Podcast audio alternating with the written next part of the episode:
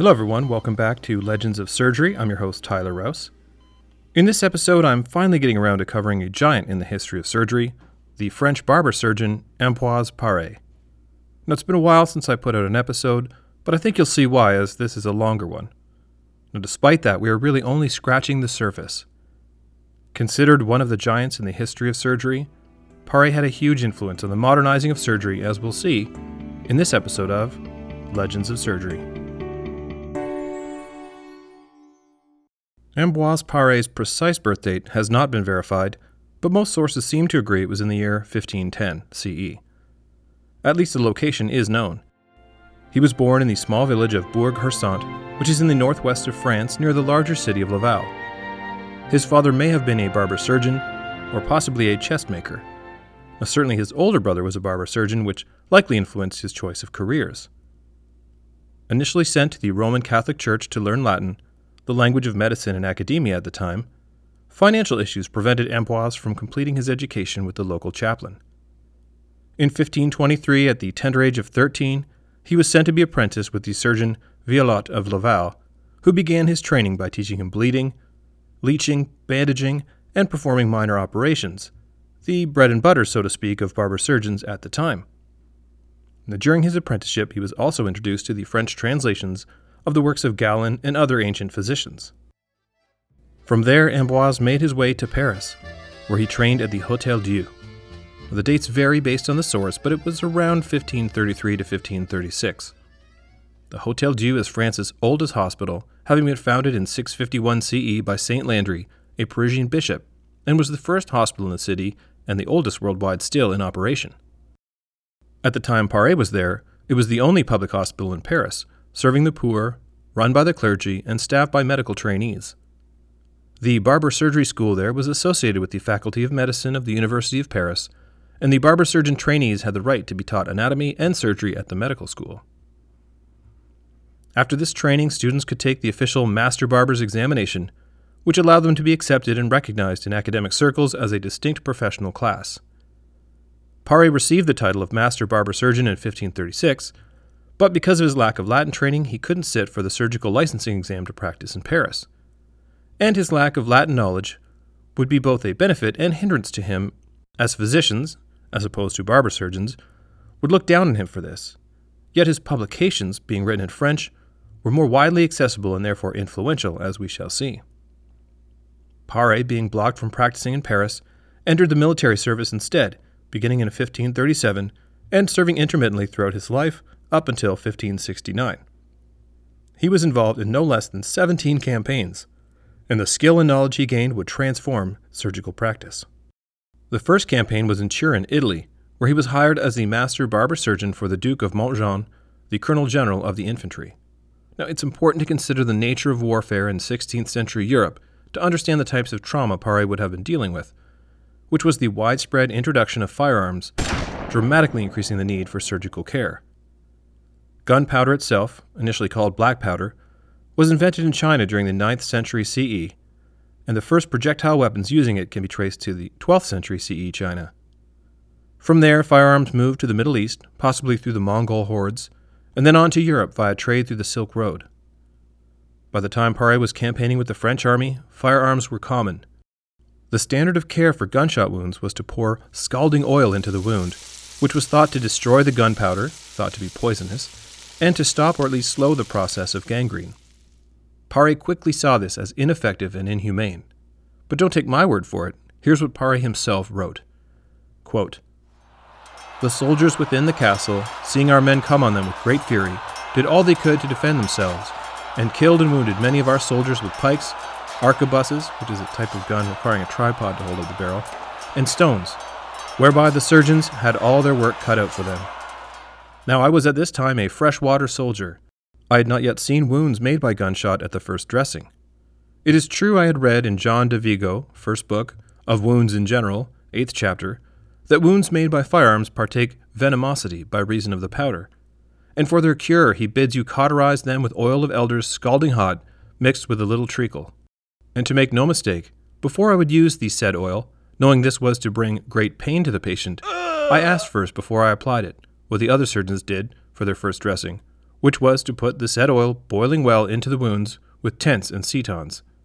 Wherefore I took courage to do as they did.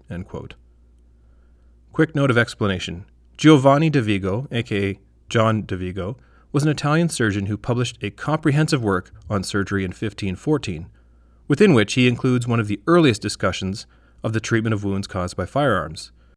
It was here that the idea that victims of gunshots were poisoned by the gunpowder and that boiling oil should be applied to counteract the poison were introduced. Anyways, during the battle, Pare's oil supply ran out, and so he resorted to dressings made with egg yolks, rose oil, and turpentine. This actually caused him great consternation, as we can see from his own description. Quote, in the night I could not sleep in quiet, fearing some default in not cauterizing, that I should find the wounded to whom I had not used said oil dead from the poison of their wounds, which made me rise very early to visit them, where beyond my expectation I found that those to whom I had applied my digestive medicament had but little pain, and their wounds without inflammation or swelling, having rested fairly well that night. The others to whom the boiling oil was used I found feverish, with great pain and swelling about the edges of their wounds. Then I resolved never more to burn thus cruelly poor men with gunshot wounds. So, essentially, Pare's discovery of the ineffectualness of oil for gunshot wounds was serendipitous. But what made Pare stand out, as we shall see, was that he was willing to make observations and discard dogmatic treatments if they didn't work. Montjean appreciated this and said about Pare, quote, Thou hast a surgeon young in age, but he is old in knowledge and experience. Take good care of him, for he will do thee service and honor. Following Montjean's death in 1539, Pare returned to Paris and was now able to pay for licensure and gain acceptance into the French Company of Barber Surgeons. He did pass his licensing exam in 1541, but whether this was in Latin or not is unclear. Now, regardless, he was able to establish a surgical practice in Paris, although this didn't last long as he was called back into service under the Vicomte de Rohan in France's ongoing war with Spain. He returned to Paris again and after a year published his first book, The Method of Curing Wounds Made by Arquebuses and Other Firearms, in 1545. The book provoked a strong reaction in the medical community in Paris. As mentioned before, physicians had an air of superiority over barber surgeons and found it a threat to their prestige and power to have barber surgeons create popular medical texts. Now, the next major surgical innovation from Pare again came from experience on the battlefield. In 1552, the French city of Metz was under siege by the forces of Charles V, Emperor of the Holy Roman Empire. Pare was called back into military service and actually had to be smuggled in through enemy lines with the help of a bribed Italian captain. It was during this battle that Pare began to ligate, or tie off, blood vessels during amputations with a thread like wire, rather than the accepted method of the time, which was to cauterize with a red hot iron to staunch the flow of blood. Now, this also had the unfortunate side effect of damaging the flaps of skin that were needed to cover the amputation site. Pare also used the first known arterial forceps or hemostat, which he called his bec de Corbin, meaning crow's beak, because of its appearance, to grasp major arteries and veins. Pare would later describe this technique in detail in his Ten Books of Surgery. Truthfully, Pare had merely rediscovered the use of ligatures, as others before him had proposed this, but he was the one that solved the practical problems of the procedure and made it safe and usable. In fact, in defending his choice of ligatures over cautery in a letter to Etienne Gourmelen, he cites the instructions of Hippocrates, Galen, Celsus, the Roman writer of De Medicina, the Arab physician Avicenna, and even contemporary surgeons, who all had recommended ligatures to control bleeding. Of course, the fact that he had to defend this at all is further proof that, despite continued success, not everyone was eager to change their ways. On another note, in that same battle, Pare treated a patient that had been hit in the head with a stone cannonball and had laid unconscious for 14 days, having convulsions. Pare trephined him, meaning drilling a hole in his skull, and then embalmed the wound with a concoction of alum and honey. In his written description of the case, Pare concluded with his famous saying, I dressed him, God healed him. In addition to his military adventures, Pare continued to build his practice and his reputation in Paris. In 1554, he was admitted as a surgeon to the Confraternity of St. Combe despite not knowing Latin. It was an academic organization of barbers and surgeons that was eventually subsumed by the University of Paris. Pare was made a master on December 18, 1554, and one source suggested that this medical graduation required his royal patron's intervention.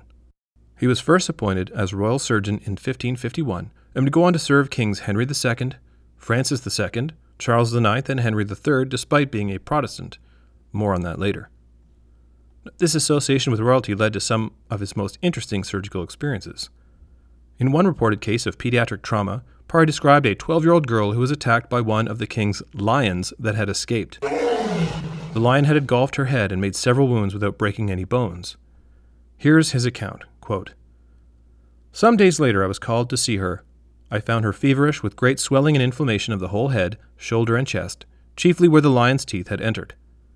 The edges of the wound were livid and they drained serous material, virulent, acrid, and so fetid as to be almost intolerable like carrion, of greenish to black color. The girl suffered severe stabbing and grinding pain. Seeing these complications, I promptly recalled that the ancients had left in the writings that all lacerations and bites of beasts, and those made by men also, were poisoned in greater to lesser degree. So I concluded that it was necessary to let out the poison made by the teeth and claws of the lion and to apply remedies to counteract the poisons. I made several incisions around the wounds and applied leeches to draw out the poison and deplete the inflamed parts. He reported that for at least two years following, she remained recovered from what must have been an absolutely terrifying experience. Probably his most famous encounter with the royals involved the death of King Henry II. He was celebrating the wedding, by proxy, of his daughter Elizabeth to King Philip II of Spain at St. Quentin, France. The famous Spanish general, the Duke of Alba, stood in for King Philip who was in Flanders concluding a peace treaty with the Dutch. To celebrate, the royals held a three day tournament of games. On June 30th of 1559, against the advice of his court ministers, Henry participated in a joust. The wooden lance of his younger opponent pierced the king's headgear and shattered into fragments, which penetrated his right orbit and temple. Of interest in the previous year, 1558, the physician turned occultist Nostradamus had forewarned the king in a famous quatrain. I will freely admit that I had to look that word up. It means a stanza or complete poem of four lines. Before I read it to you, a quick bit of background. Nostradamus was a French physician of Jewish descent who distinguished himself treating plague victims for three years starting in 1546. Later, he began to compose these quatrains, short four line prophetic, enigmatic verses, and became Queen Catherine de' Medici's court consultant on the occult. Here's the famous one he wrote, which presumably prophesied the death of King Henry II. Quote, the lion shall overcome the old. On the field of war in a single combat, or duel, he will pierce his eyes in a cage of gold. This is the first of two lappings, then he dies a cruel death. The king was immediately treated by his court physicians, including the most famous surgeon in France at the time, Ambroise Paré. King Philip of Spain, upon hearing the news, dispatched from Brussels one of his most famous personal physicians, Andreas Vesalius, who arrived on July 3, 1559, three days after the accident. Vesalius himself is actually the subject of the next podcast, so I'll save the details about him for that, but suffice it to say he had a huge impact on surgery himself. Anyways, Vesalius examined the king, flexed his neck, and elicited meningismus, which means irritation of the meninges, the membranes covering the brain and spinal cord, and he determined that the patient would not recover. However, the queen, determined to find a cure for her husband, was determined to help.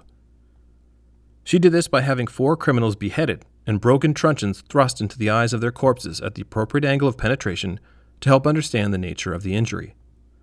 And while this wouldn't help her husband recover, she had his jousting opponent, the Comte de Montgomery, captain of the Scottish Guard, executed.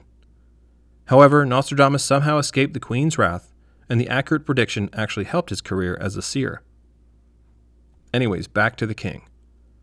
By the fourth day after the injury, he developed a fever which would last until his death. Trephination, the drilling of a hole in the skull, was discussed but not attempted. The king's left arm and leg became paralyzed, and a long convulsion was observed on the right side of his body. His breathing became labored, and by the eleventh day the king died. Vesalius reported the autopsy findings. Fortunately for them and for us, the queen did not blame Paré and Vesalius. Now, following the king's death, the queen became regent of France, a fact that will be important later. But let's get back to Paré's influence on the practice of medicine and surgery. Paré wrote a book entitled On Monsters and Marvels, or Book of Monsters and Prodigies, depending on the source, which was first published in French in 1575. Now, despite the title, the text was meant to categorize birth defects and congenital diseases. The monsters part was anything outside the norm, such as conjoined twins, babies with calcified tumors, and other such abnormalities. Interestingly, the marvels or prodigies component included descriptions of women giving birth to dogs or snakes or other such things. It was a different time. Now, many of the illustrations were borrowed from his contemporaries, and Paré attempted to discuss the validity of these reports and attempt to identify possible causes, using scientific language for something inarguably unscientific. The physicians of Paris attempted to stop its publication for fear that, as it was written in French, the general public would read it. And their motives were not altruistic, concerned with frightening the layperson. Their fear was that untrained readers would attempt to treat themselves rather than seek the advice of a doctor, and so causing the doctor to miss out on his fee. Fortunately, the King of France supported Paré, with the compromise that the book also be published in Latin, which occurred in 1582. By 1634, a London apothecary named Thomas Johnson translated the Latin edition into English, further popularizing the book. For the curious listener, you can buy a modern translated version. Of course, his most famous work, which is also still available today, is a book entitled The Apologie and Treaty of Ambroise Paré containing the voyages made into diverse places with many of his writings upon surgery, which was published in 1585 as a response to an attack by his fellow surgeon Etienne Gourmelen, who you may remember from earlier. Now, of note, the word apologie is French for apologia, meaning a formal written defense of one's opinion. That's a new one for me. Paré summarizes his wartime experiences and comments on a wide range of topics. In general, not only did Paré discuss topics of relevance to surgeons, like treating burns, shoulder dislocations, and phantom limb pain, but he also covered topics we might consider unexpected for a surgeon to discuss, such as treating smallpox and plague, and he even wrote on topics such as midwifery, a practice at the time based on tradition and superstition. He brought the field into the realm of science and even founded a school for midwives, wrote about the training of wet nurses, and wrote a book entitled De la Génération de l'Homme, meaning the, of the generation of man, which became a founding book of obstetrics. He also encouraged the use of the C section. Another major area of innovation by Paré, perhaps not surprising given his vast experience with trauma, was orthopedics. He would construct prostheses for the amputee soldiers he had treated, with the idea that they be functional, not just stopgap solutions. In fact, Paré had the idea to use the progression in robotics, so to speak, that occurred in this period to create prostheses that worked with the mechanical devices invented for robotic toys and clocks. For example, the legs that he designed carried a mechanical knee that could be locked when standing and bent at will. An arm prosthesis could be bent with a pulley that mimicked arm muscles, and he invented a mechanical hand that operated by multiple catches and springs, simulated joints, and the natural movements of the hand. Colleagues worked up a prototype, and in 1551, a movable prosthesis designed by Paré was worn into battle by amputees. Next, let's consider something a bit less surgical and a bit more pharmacological. In one of his most famous experiments, Paré disproved a theory that had been around for centuries. First, a quick bit of background. Bezoars are stone like objects that form in the GI tracts of some animals, including humans. They're typically created by materials that aren't easily digested, like hair, seeds, pits, etc., and can grow quite large. Since ancient times, they were thought to be an antidote to poison. In fact, the word bezoar comes from the Persian word padzar, which literally means antidote. Anyways, a whole industry rose up for finding, selling, and trading them, and even creating fakes. In an effort to disprove their utility, Paré proposed an experiment. In 1567, a cook at the royal court was caught stealing fine silver cutlery and was condemned to be hanged. Paré suggested that, to avoid this fate, the cook would agree to be poisoned on the condition that he would be given a bezoar straight afterwards. If he survived, the cook would be set free. He did not. Instead, the cook died in agony seven hours after being poisoned, thus proving that bezoars could not cure all poisons. Okay, let's wrap things up with a few more interesting bibliographic details and then consider Paré's legacy. He first married Jehanne Mazelin in 1541 and had three children. Then, after her death, he married Jacqueline Rousselet, who, with whom he had six children. Sadly, none of his sons survived infancy. Paré was thought to be a Huguenot, which was a term for French Protestants who followed the religious teachings of John Calvin. Their persecution in predominantly Catholic France led to the French Wars of Religion. To avoid this persecution, Paré accepted Catholic dogma and baptized his children Catholic. However, he required his royal connections to fully protect him. Under the direction of Catherine de' Medici, the wife of King Henry II, who, if you remember, died from his jousting injury, religious violence escalated. Beginning on August 23rd of 1572, in what would become known as the St. Bartholomew's Day Massacre, up to 700,000 Huguenots were killed in France. Paré only survived this slaughter because the king hid him in a clothes closet. Near the end of his career, Paré had reached a zenith, something quite surprising considering his humble beginnings. In 1567, Paré was made the head of the Royal College of Surgeons, and in 1574, Henry III made him his chief surgeon, valet de chambre, and a member of the King's Council, a post he held until 1587. Ambroise Paré died on December 20th of 1590 thought to be in his 80th year of natural causes. Let's consider his legacy. Ambroise Paré is regarded as one of the greatest surgeons who ever lived, and in the 16th century did more than anybody else to raise the previously poor reputation of surgery quote, to one of dignity and esteem. One paper described him as quote, one of the most luminous figures in the dark period of the late 16th century in France. In addition to being an excellent anatomist and surgical innovator, Paré took down the old traditions of surgery and medicine as being full of dogma and transmitted in Latin, a language inaccessible to most outside academic circles, and turned it into a science based on observation and innovation and written in the common tongue. In a way, you could think of him as democratizing surgery. I'll leave you with a quote by Paré on the subject of surgery. He described the great tasks a surgeon performs as, quote, to eliminate that which is superfluous, restore that which has been dislocated, separate that which has been united, join that which has been divided, and repair the defects of nature. That wraps up another episode of Legends of Surgery. I hope you enjoyed it. In the next episode, we will cover someone who, while more physician than surgeon, still had a huge impact on the history of surgery through his work in anatomy, helped move away from the teachings of Galen and into a more modern understanding of the human body through his most famous work, De Humani Corporis Fabrica, on the fabric of the human body. I'm talking, of course, about Andreas Vesalius, the physician mentioned earlier who helped to treat the king after his devastating jousting injury. In the meantime, please rate the podcast on iTunes or wherever you download episodes and leave a comment there.